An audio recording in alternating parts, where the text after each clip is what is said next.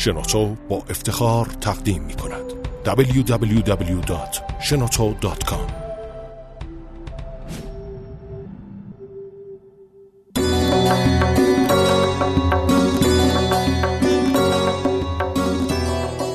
داستانهای انجیر و به سلام دوستان و شنوندگان عزیز خوش آمدید به آخرین قسمت جدیدترین قسمت پادکست انجی رو به که اگه قبلا گوش کردین که می‌دونین چی است و اگه گوش نمی‌کردین بگم که یه جای باصفایی توی گوشه اینترنت توی این فضای بیدار و پیکر مجازی که میشینیم گل میگیم و گل میشنویم و داستان خاطره میگیم راجع به غذامون و چیزایی که به خاطر داریم که رفتی به غذا و فرهنگ زیبا، زیبایی کشورمون داره. امروز یک مهمون خیلی ماهی دارم واسهتون آقای صفا حراتیان که لطف کردن و تشریف آوردن. قبل از اینکه شروع کنیم باهاشون صحبت کردم بگم که صفا یکی از اون جوانای بسیار با کمال هستن و که چندین کار مختلف رو در عین حال ولی با کمال خوبی انجام میدن. جزو اینها مؤسس و سردبیر آی... سردبیر آیکافی هستند و همینجور یکی از کو تدکس کیش. و در ضمن یک محقق محقق و کارشناس قهوه هم هستن که راجع به این موضوع از سیر تا پیاز حتما باشون صحبت می‌کنیم. سلام صفا جون و خوش آمدی و صفا آوردی. مرسی سلام می‌کنم به همه کسی که دارن صدامون رو میشنون. خیلی ممنون از اینکه من دعوت کردیم خواهش می‌کنم. نه واقعا خیلی خوشحالم که اومدی. صفا قبل از اینکه برسیم صحبت کردم به قهوه که می‌دونم یک یه چیزی که واقعا راجبش پشنت و محقق و عالم هستی می‌تونی به من بگی که راجع به بچگیات حرف وقتی بچگیات که فکر می‌کنی مثلا چه غذایی که تو رو واقعا حالی به حالی می‌کنه و به یاد خاطرات خوش بچگیت میدازه یا یه خاطرات جالبی داره وسط؟ من بچگیمو توی اهواز گذروندم و بزرگ شدم. ما یه خانواده شیش نفره بودیم که مامان منم شاغل بودن پدرم هم معمولا بیرون از خونه کار می‌کردن و خیلی به ندرت پیش میومد که در طول هفته پیش بیاد که ما بتونیم هممون کنار همدیگه غذا بخوریم. ولی یه چیزی که همیشه از بچگی توی ذهن من مونده این بوده که روزهای جمعه ما یک شاید بشه گفت یک رسم آینی داشتیم که هر جمعه ما بساط چلو کباب توی خونمون به راه بود. و من تقریبا این هر صبح که بلند می‌شدم صبح های جمعه دقیقا از توی آشپزخونه بوی ترکیب گوشت و پیاز میومد و این یه جای خیلی خوبی از خاطرات کودکی من نشسته. تصویر مامانم همیشه جلو چشمم هست که دارن این گوشت و پیاز رو آماده می‌کنن و تخته های چوبی رو چیدن و دارن با اون مهارتی که مثال زدنیه دارن اینا رو سیخ می‌گیرن پدرم که پای منقل. و این تقریبا آره ما با من به همراه سه تا خواهرم سفره پهن می‌کردیم و همه دورش میشستیم و اون برنامه ظهر جمعه تلویزیون رو نگاه می‌کردیم. این یک تصویر قاب شده یه که از بچگی توی ذهن من مونده و خیلی برام قابل توجهه. چه تصویر قشنگی هم هست اتفاقا. گفتی که اهواز بودی حالا اون اهواز غذای به خصوصی داشت که تو تهران گیرت نمیاد که بعضی موقع حواسش رو می‌کنی؟ می‌تونی میوه باشه حالا خوراکی نباشه یعنی آشپ... چیز آشپزی نباشه؟ بارسترین غذایی که جنوبی ها درست می‌کنن به نظر من و بیمثاله جای دیگه از ایران نمیشه پیداش کرد همون قلیه ماهی است که همه میشناسنش و من نمی‌شناسم بگو نمی‌شناسی.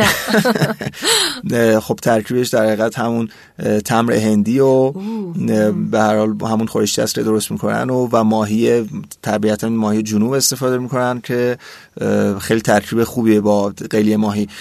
غیر از این در حقیقت اعراب یک ماهی دارن که ماهی البته طبیعتا کسای دیگه هم که ساکن اهواز هستن سوایی از اعراب اینو درست می‌کنن. یک ماهی هست بهش میگن ماهی صبور که ماهی تقریبا کم کم چه میگن؟ خیلی نازکی هست که می‌تونن لای دوتا توری بذارنش و یه توری هست که در حقیقت مثل دسته ای داره. اینو باز می‌کنن ماهی رو می‌ذارن لاش یه سری ادویجات هم بهش می‌زنن و توری رو میبندن و اینو روی زغال درست می‌کنن. آه چه جالب. تقریبا مثل پنینی. مثلا یه چیزی مثل پنینی نه؟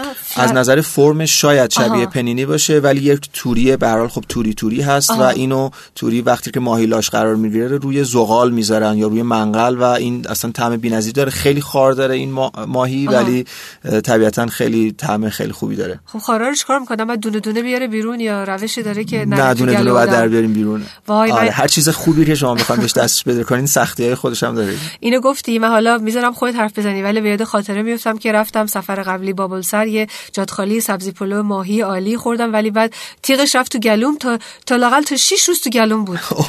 خیلی بد بود. خاص زجرش کشیدم. از قرار مثل که بعد نون خورد و اینجور چیزا خورد که بعد بره پایین. ولی خلاصه خب حالا به من بگو که چی شد که اصلا تو نخ قهوه افتادی؟ چرا قهوه؟ راستش قهوه برای من احتمالا مثل خیلی از ایرانی های دیگه یک نوشیدنی سیاه رنگ تلخ مزه که معمولا آدما شب امتحان میخورنش برای اینکه بیدار بمونن. این تصویر قالبی هست که خیلی از ماها ایرانی ها و خیلی از آدمای دیگه که در کشور دیگه هستن از قهوه دارن. ولی راستش همیشه برای من جالب بود که احتمالا باید یک زوایای کمتر شناخته شده ای از قهوه هم وجود داشته باشه که میشه رفت راجبشون خوند و مطالعه کرد و حرف زد و شنید و گفت. من موقعی که در مالزی زندگی می‌کردم یک دوست امریکایی داشتم که یک روز از من خواست که می‌تونی بیای به خونه ما و ما من می‌خوام قهوه رست بکنم. خیلی برای من این ترکیب جالب بود که خب میان چی قهوه رست بکنیم مگه قهوه چی هست که باید رست باشه و اصلا اساسا رست کردن قهوه یعنی چی؟ برحال خیلی برام جالب بود و من با این دوست امریکایی همراه شدم و این دوست در حقیقت توی یک دستگاهایی بود که خودشون بهش می‌گفتن پاپ کورن پاپر یا اون دستگاهایی که ذرت رو می‌ذارن توش و حرارت غیر مستقیم می‌بینه و میترک و میشه پاپ کورن ولی این دستگاه می‌تونه برای roast کردن قهوه هم استفاده بشه به خاطر اینکه به صورت غیر مستقیم حرارت میده به دانه سبز قهوه و یک گردش هوایی هم ایجاد می‌کنه به خاطر اینکه به صورت یک نواخت روی تمام سطح دانه قهوه حرارت برسه.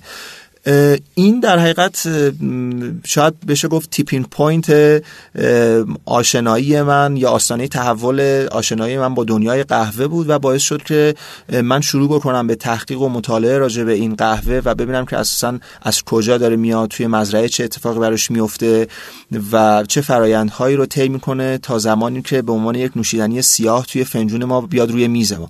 در حقیقت این آستانه آشنایی من با دنیای قهوه بود و باعث شد که من اون موقع به خاطر اینکه توی جنوب شرق آسیا زندگی می‌کردم و جنوب شرق آسیا هم یکی از قطب های کشت قهوه هست اونجا زیاد سفر بکنم دوره هایی رو شرکت کردم و هر آنچه که منابع در اطراف من بود اما از کتاب و مقاله شروع کردم به مطالعهشون و یاد گرفتن و فیلم دیدن در مورد قهوه. و در نهایت بعد از یه مدت هم به نتیجه رسیدم که خب من می‌تونم این چیزهایی که یاد گرفتم و یه جایی شروع کنم نوشتن و بقیه آدم ها هم در این اطلاعاتی که به دست آوردم و باهاشون به اشتراک بگذارم. صفایی واسه من جالبه که اینو میگی. واسه که من که شخصا اصلا معتاد قهوه هستم و توی می‌دونی که اکثر کسام اکثر مردم توی آمریکا و اروپا هم اینجوری هستن و تو ایران هم خیلی آدما رو دیدم که کشت مرده قهوه هستن. تو واقعا فکر می‌کنی که قهوه هنوز به اون حالت یک نوشیدنی تلخ و سیاهیه که مردم علاقه ندارن؟ چون اگه زیاد با این نظر نمی‌دونم اگه موافق هستم یا نیستم. من فکر می‌کنم که نه علاقه طبیعتا به قهوه وجود داره. طبیعتا یک آمار خوبی از مصرف قهوه در ایران وجود داره. ولی همچنان خیلی ها معتقد هستن که خب ما قهوه بخوریم که بیدار بمونیم. به عنوان یک ابزار به این قهوه نگاه میشه. حتی خیلی از آدمایی که کافه میرن قهوه براشون مهم هست ولی شاید اون آین کافه نشینی و گپ و گفت با دوستاشون با اطرافیانشون شاید یه مقدار جنبه پر پررنگتری نسبت به خود نوشیدنی قهوه داشته باشه. البته من تصور می‌کنم که این تصویری هست که در گذشته وجود داشته. الان واقعا به قهوه داره به چشم یک نوشیدنی یه مقدار تخصصی تر نگاه میشه. آدما شروع کردن به اینکه قهوه رو نه صرفا برای اینکه یک نوشیدنی برای بیدار موندن مصرف بکنن یا اینکه مثلا صبح به صبح می‌خوان برن سر کار صرفا برای اینکه سر حال بشن استفاده بکنن. بکنن که بیدار بشن بله این, این, این فضا وجود داره همچنان ولی در حقیقت صداهایی از این گوشه و آن گوشه به گوش می‌رسه که معید این هست که خب نه یک نوشیدنی داره خورده میشه که می‌تونه یک طعمهایی یک در حقیقت یک رنگین کمان طعمی هم داشته باشه لذتی داشته باشه. همینطوره در کنار اون طعم تلخ قالبی که ما معمولا از قهوه می‌شناسیم. می‌دونی که بعضی که وقتی اسنابش میشن راجع به کافی میگن که قهوه واقعی فقط اونیه که سیاه هست و هیچی توش نیست. با مخال... موافقی؟ ضرب مسئله هست که میگن قهوه باید اصلا تلخ باشه و سیاه باشه و ولی در صورتی که من حالا مستقل از اینکه موافق باشم یا نه این یک جریانی هست که چند سالی توی دنیا باب شده و اون هم در حقیقت میاد دعوت می‌کنه آدم ها رو به اینکه تجربه قهوه نوشی داشته باشن برای درک کردن یک های دیگه یک تجربیات جدیدی از قهوه و صرفا به چشم یک نوشیدنی مرکب سیاه برای بیدار موندن بهش نگاه نکنن. من شخصا نمی‌تونم قهوه سیاه بخورم سو به نظر میاد که باید یه ذره فهمم بره بالا. ولی اصلا بدون شیر به من نمیچسبه راستش. و الانم که دیدی نوشیدنی قهوه با شیر به نوعهای مختلف خیلی اومده و باحال و توش مزه های مختلف هم اضافه می‌کنن مثل کدو حلوایی و دارچین و اینجور چیزا تو چی فکر می‌کنی دقیقاً دقیقاً نکته خوبی گفتی و من مچ شما رو گرفتم به خاطر اینکه چون قهوه معمولا تلخ و سیاه است و ممکنه یک تم... یک احساس خوبی به نوشنده نده از نظر آه. تلخیش ممکنه خیلی هم این تلخی رو بپسندن ولی آره. دقیقاً به خاطر همین قضیه هست که ترکیب میشه با شیر معمولا که اتفاق خوبی هم می‌تونه آره، باشه. نوشیدنی در حقیقت قدیمی ترین ترکیبیه که با قهوه شناخته میشه در کنار شکر. ولی من می‌خوام در حقیقت همینجا یک توقفی بکنم و ببینم که همون قهوه سیاه هم می‌تونه به طریقه درست بشه. نوع قهوه خاصی استفاده بشه که خیلی دلپذیر باشه اتفاقا. و میرم سوای از اون در کنار اون طعم تلخی قالب یک تیف های دیگری از طعم رو هم در خودش داشته باشه. پس من شاید به خوبش نخوردم. واسه اینکه قهوه سیاه هر موقع مزه کردم یه مزه اسیدی روی زبان می‌ذاره که لاقل به مز... به یعنی به بزاق من زیاد خوشمزه به نظر نمیاد. این درست هست. در در حقیقت اون ویژگی اسیدیتی که از ویژگی های اساسی قهوه هست. ولی در حقیقت همینجا دوباره می‌خوام برگردم به صحبت قبلی من که قهوه می‌تونه سیاه باشه ولی در این حال لزوما تلخ نباشه و یک المان های طعمی دیگه رو در خودش جا داده باشه. پس می‌دونی چیه؟ بعد یه فنجون قهوه سیاه خیلی خوشمزه واسه من درست کنی همه حرفا رو گفتی. حتما باید بکنی باشه. بله بله. یادم نمیره.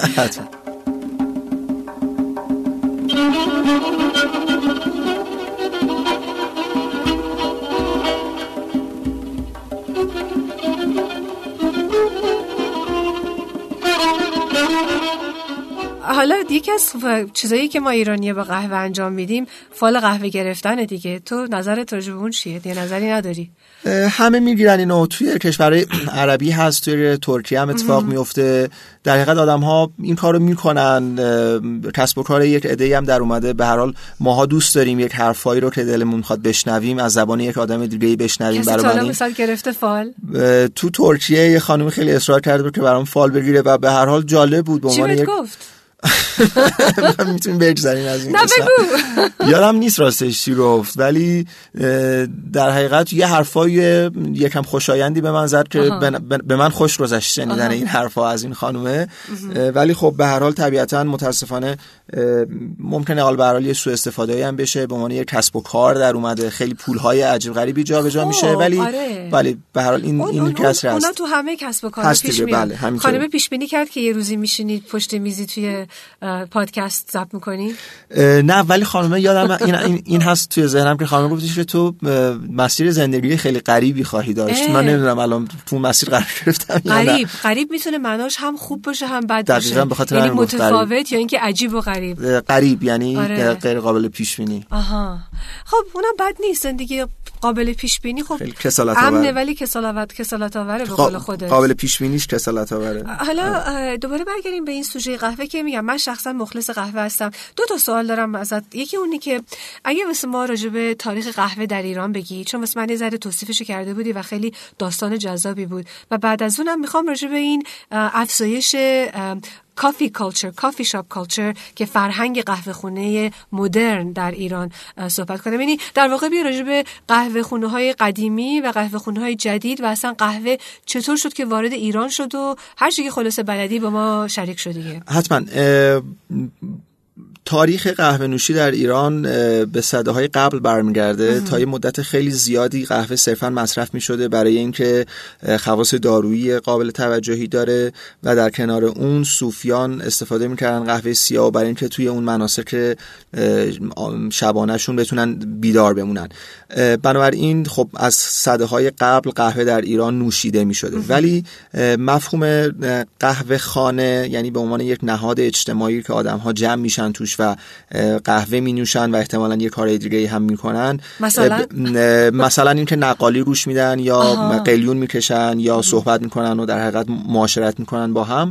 به عنوان یک همچین نهادی در عصر صفوی اتفاق میفته تاریخ اولین در تاریخ تأسیس اولین قهوه خانه ها در ایران به صورت مستند خیلی مشخص نیست. منتها ما این رو می‌دونیم که به احتمال بسیار زیاد بنابر اسناد تاریخی نخستین قهوه خانه های ایران در عصر شاه به اول در اصفهان شروع به کار می‌کنن. توی اصفهان و با یک فاصله بسیار بسیار کمی از نخستین قهوه خانه هایی که در قسطنطنیه در عصر عثمانی شروع به کار می‌کنن که تاریخش اینطور که در منابع اومده 1555 یا 1556 هست.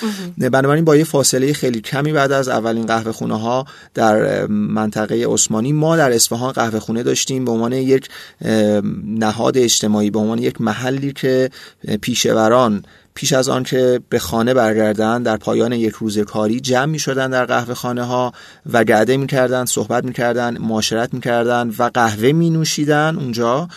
و یه کارهای دیگه همینطور که گفتم به نقالی روش می‌دادن و قلیون میکشیدن. همونی که گفته بودیش می‌گفتن قهوه چی قهوه چی پاچی؟ قهوه چی باشی, در حقیقت یک کسایی بودن که مسئولیت اداره یک قهوه خانه رو داشتن و جالبه که بدونین بهترین قهوه چی باشی های شهر می‌تونستن به دربار پادشاهان راه پیدا بکنن. یک منصب بسیار بسیار عالی رتبه بوده. حقوق خیلی خوبی می‌گرفتن و وظیفهشون این بوده که برای پادشاه قهوه درست بکنن و همینطور سفرای کشورهای اروپایی که به دربار پادشاهان صفوی راه پیدا می‌کردن در حقیقت با این انتخاب رو داشتن که با قهوه یا چایی پذیرایی بشن.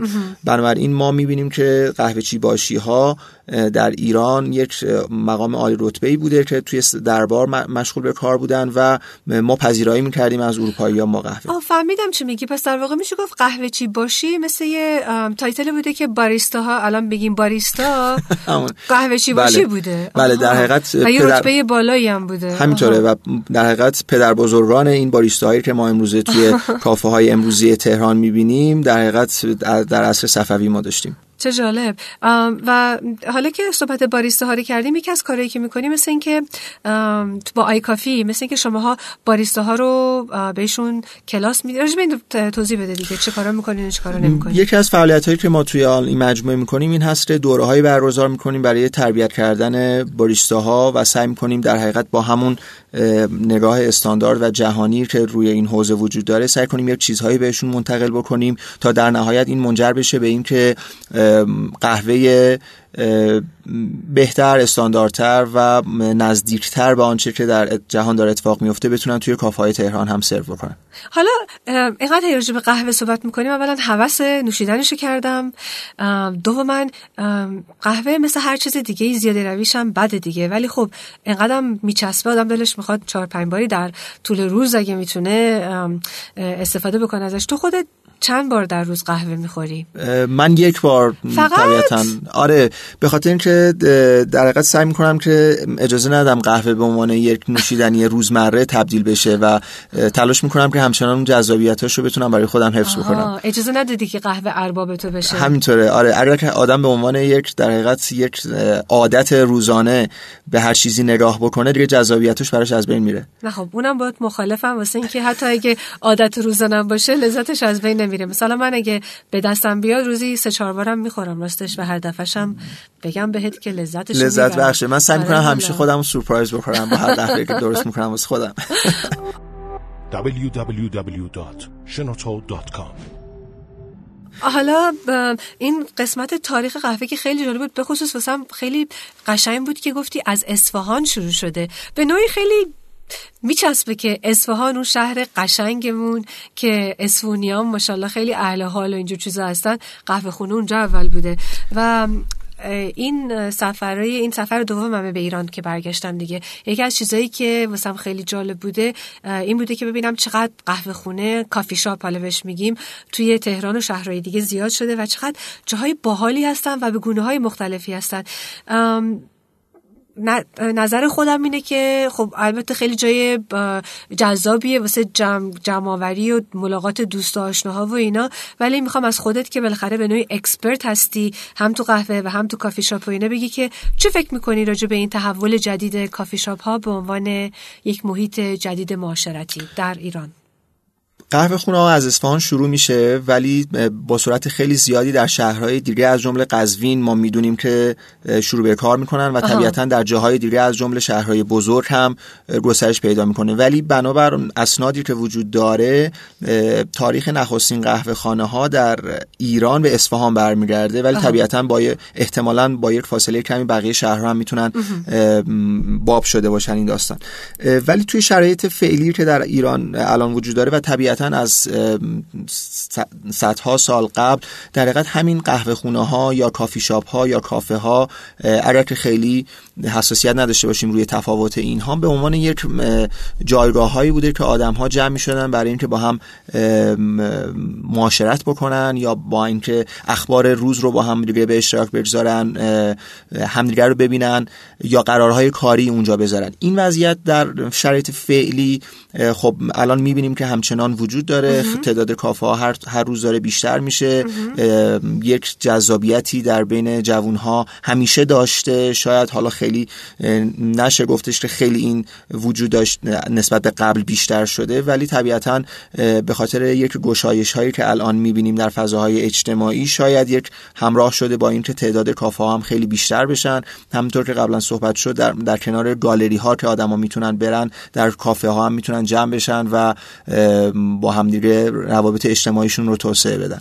واقعا یکی از لذت های لذت های شهراست که آدم میره کافی شاپ باحال پیدا بکنه میشه ولی یه چیزی رو که من شخصا ندیدم ولی شاید اشتباه می‌کنم بگم همه جا رفتم مثلا توی خارج از ایران یه کالچری هستش که میری تو قهوه خونه میشینی کامپیوتر لپتاپت هم می‌بری اتراق می‌کنی اونجا میشینی واسه خودت از صبح تا ظهر میشینی کار می‌کنی. یا تمام روز حتی. ولی تو ایران این هنوز روان نشده که قهوه قهوه خونه ها کافی شاپ ها جایی باشه واسه نه فقط معاشرت بلکه یه جایی که آدم تنها میره و یا میشینه کتاب می‌خونه یا میشینه کار می‌کنه. یا تو دیدی؟ من من, من ممکنه خیلی باهاتون موافق نباشم در این زمینه به خاطر اینکه میگم تا خیلی وقتها در حقیقت کافی شاپ ها یک جاهایی بود برای اینکه آدم ها به صورت دو به دو می‌رفتن اونجا و یک قرارهایی با هم دیگه میذاشتن. ولی به تدریج این تصویر تغییر کرده. الان ما اگر که بخوایم تصویر فوری از فضای کافه ها یا کافی شاپ ها بدیم می‌بینیم که خیلی از قرارهای کاری الان داره توی کافه ها و کافی شاپ اتفاق میفته شاید اگر که ده سال پیش این مسئله رو نگاه می‌کردیم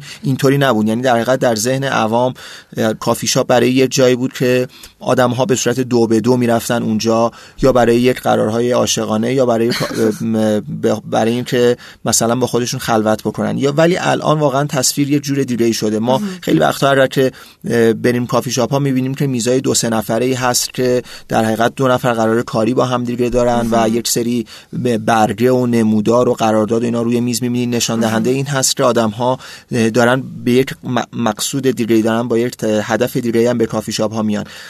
در کنار این در حقیقت همین که ما کسایی داریم به صورت freelancer ی کار می‌کنن می‌بینیم که میان توی کافه ها و لپتاپشون رو می‌ذارن هدفونشون رو می‌ذارن توی گوششون و از دنیا آها. جدا میشن آها. و شروع می‌کنن یا بلاگ نوشتن یا توی شبکه های اجتماعی گشتن یا برنامه نویسی کردن. بنابراین این هم یک تصویر دیگه هست که ما می‌بینیم الان توی کافه ها داره اتفاق میفته در کنار اون کارکرد دیگه هم که قبلا داشته از جمله اینکه آدم ها یا به صورت فردی میرن کتاب می‌خونن یا به صورت جمعی میرن اونجا با هم قرار می‌ذارن یا مثلا ممکنه بخوان تولد بگیرن یا کارهای دیگه. درسته. حالا قهوه خونه های قدیمی تردیشنال توی تهران داریم دیگه هنوز نه؟ به غیر از اونه که قلی اونا رو نمیگم هستش قهوه خونه قدیمی اصیلی هنوز تو تهران مونده اصلا؟ من یه نکته شاید جالب باشه اینجا از نظر تاریخی بگم. ما در حقیقت مفهوم قهوه خانه رو در تهران داریم. آها. اه، ولی الان امروز در سال 94 قهوه خونه ها به عنوان یک جاهایی در اومده که شما اگر برین توش نمی‌تونین قهوه پیدا بکنین. آره. می‌تونین قل... قلیون و دیزی و نمی‌دونم املت و اینها پیدا بکنین.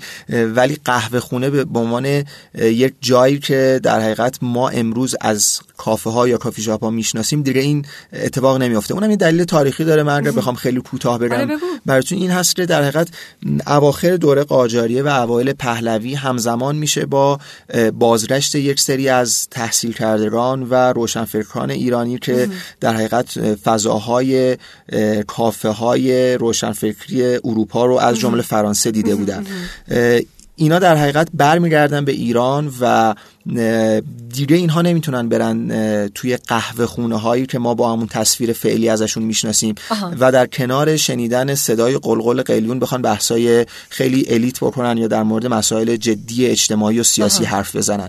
بنابراین یک اه، فاصله تاریخی اجتماعی میفته بین قهوه خونه های ما و کافه ها در حقیقت همون دوره هست که نخستین کافه ها در ایران بر اساس مدل اروپایی که ما ازش می‌شناسیم توی ایران شکل می‌گیره که نمونه هاش کافه فردوسی هست کافه نادری هست کافه گلرضایی هست و در حقیقت اونها به عنوان یک پاتوخهایی برای نویسنده ها و شاعران ما در میاد که خب طبیعتا هممون می‌دونیم شاعران بسیار بسیار بزرگی در ایران جمع می‌شدن توی همین کافه ها و بحث هایی می‌کردن از جنس بحث های روزی که اون روز مطرح بوده هم بحث های ادبی بوده هم بحث های اجتماعی بوده. بنابراین در حقیقت شکافی که بین کافه ها و کافی شاپ ها و ببخشین کافه ها و قهوه خونه ها میفته از اونجا شروع میشه و تا امروز هم ادامه پیدا می‌کنه. از جمله که ما که توی خیابان شریعتی خیابان جمهوری بگردیم می‌بینیم که یک جاهایی هست که روی سردرش نوشته شده قهوه خانه. آها. ولی اونجا ابدا ممکن نیست قهوه سرو بکنن. با اون تعریفی که ما امروز از قهوه می‌شناسیم. درسته. ولی اونجا به عنوان جاهایی که همچنان آدمهای جمع میشن برای قیلون کشیدن و احتمالا املت خوردن هست و اسمش قهوه خونه است ولی توش قهوه سر نمیشه. بنابراین ما مفا... در حقیقت کافه ها و کافی شاپ ها توی ایران شروع می‌کنه به کار و که قدیمی ترینشون رو احتمالا باید بدونی کافه نادری هست آره که. توی هتل نادری بوده و همچنان الان داره فعالیت می‌کنه بعد از انقلاب هم کافه هایی در ایران شروع به کار می‌کنن که از قدیمی تریناشون میشه کافه شوکا در مرکز خرید گاندی رو اسم برد که با همون شکل و شمایل چندین دهه هست که داره قهوه سرو می‌کنه و کافه تئاتر که حوالی ونک بود و برادران صالح علا در حقیقت اونجا رو اداره می‌کردن و همچنان می‌کنن. آه چه جالب. من اون تو رو نرفتم ولی حتما سراغش پس میرم.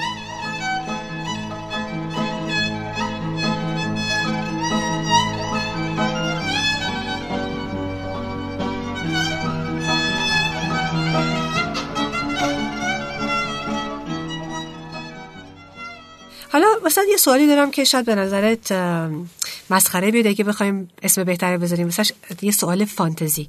اگه می‌تونستی با هر کسی توی دنیا چه زنده چه تاریخی معروف یا حالا گمنام اه، میت- می‌رفتی سر سفره میشستی با هم دیگه نون و کره پنیر رو البته نگم البته چی می‌خوری میشه سر سفره میشستی با هم دیگه غذای رو صرف می‌کردین. تو چه کسی رو می‌خواستی انتخاب بکنی و چرا و چی رو می‌خواستی که با هم دیگه بخورید؟ خیلی سوال سختیه ولی اگه مجبور باشم که حتما اسم یک نفر رو بگم و احتمالا یک تناسبی هم داشته باشه با این برنامه انجیرو به شما آها. من می‌تونم بگم که خیلی همیشه دلم می‌خواسته که با نجف دریا بندری که انشالله صد سال زنده باشن. بتونم غذا بخورم و در حقیقت سوای از اون دانسته هایی که در کتاب فاخر مستطاب آشپزی نوشتم بتونم یک چیزهای دیگه ازشون بتونم یاد بگیرم و در مورد فرهنگ غذایی ایرانی ها ازشون بپرسم. بله ایشون خیلی آدم جالبی اصلا یکی از جالب ترین چیزها این بود که واسه من که اشتیاق آشپزیشون با آبگوش درست کردن شروع شد و خیلی هم مثل که مخلص آبگوش هستن. چه انتخاب جالبی و حالا اگه می‌خواستی با یه کسی قهوه بخوری کی رو انتخاب می‌کردی؟ هر کی دلت می‌خواست. هر کی دلم می‌خواست خیلی سوال سختیه باز می‌تونم بگم که حالا دیگه مجبوری دیگه. مجبورم مجبوری جواب بدی. جواب بدم. اه، می‌تونه هنر پیشه خوشقیافه باشه. اه، من خیلی دلم می‌خواسته که با احمد شاملو قهوه بخورم. جدا چه جالب. چه خوب. واسه دلش خودت می‌خواد که واسه دکلمم بکنه. آره حتما. حتما. و بخوام یه مقدار تصویرش رو جزئی تر بکنم. خیلی در می‌خواسته که در کافه نادری با احمد شاملو قهوه بخورم. به به. منم دعوت می‌کردی؟ می‌کنی؟ من یه گوشه میشستم حرفم نمی‌زدم. یک وقت دیگه ای شاید شما هم دعوت می‌کردم. ولی دلم نمی‌خواسته که جمع دو نفره خودم و شاملو رو کسی دیگر روش دعوت بکنم. خیلی انتخاب بسیار عالی و شاعرانه ای بود خب صفا جون اگه شنوندگان ما بخوان شما رو پیدا بکنن این ور اون ور اینترنت کجا بیان سراغ شما؟ من با هندل صفا هراتیان توی توییتر قابل دسترس هستم.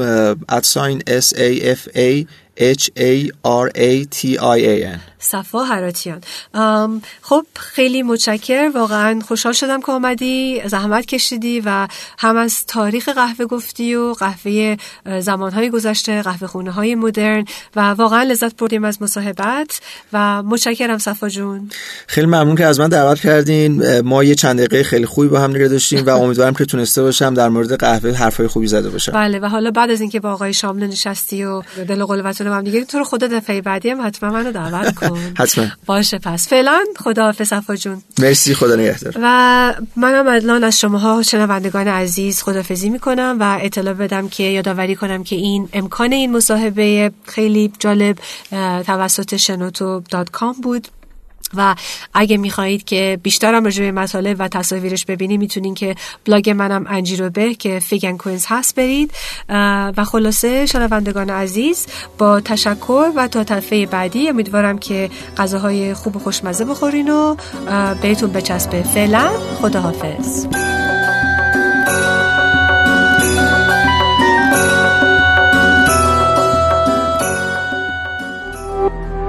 تولید شده در شنوتو www.shenoto.com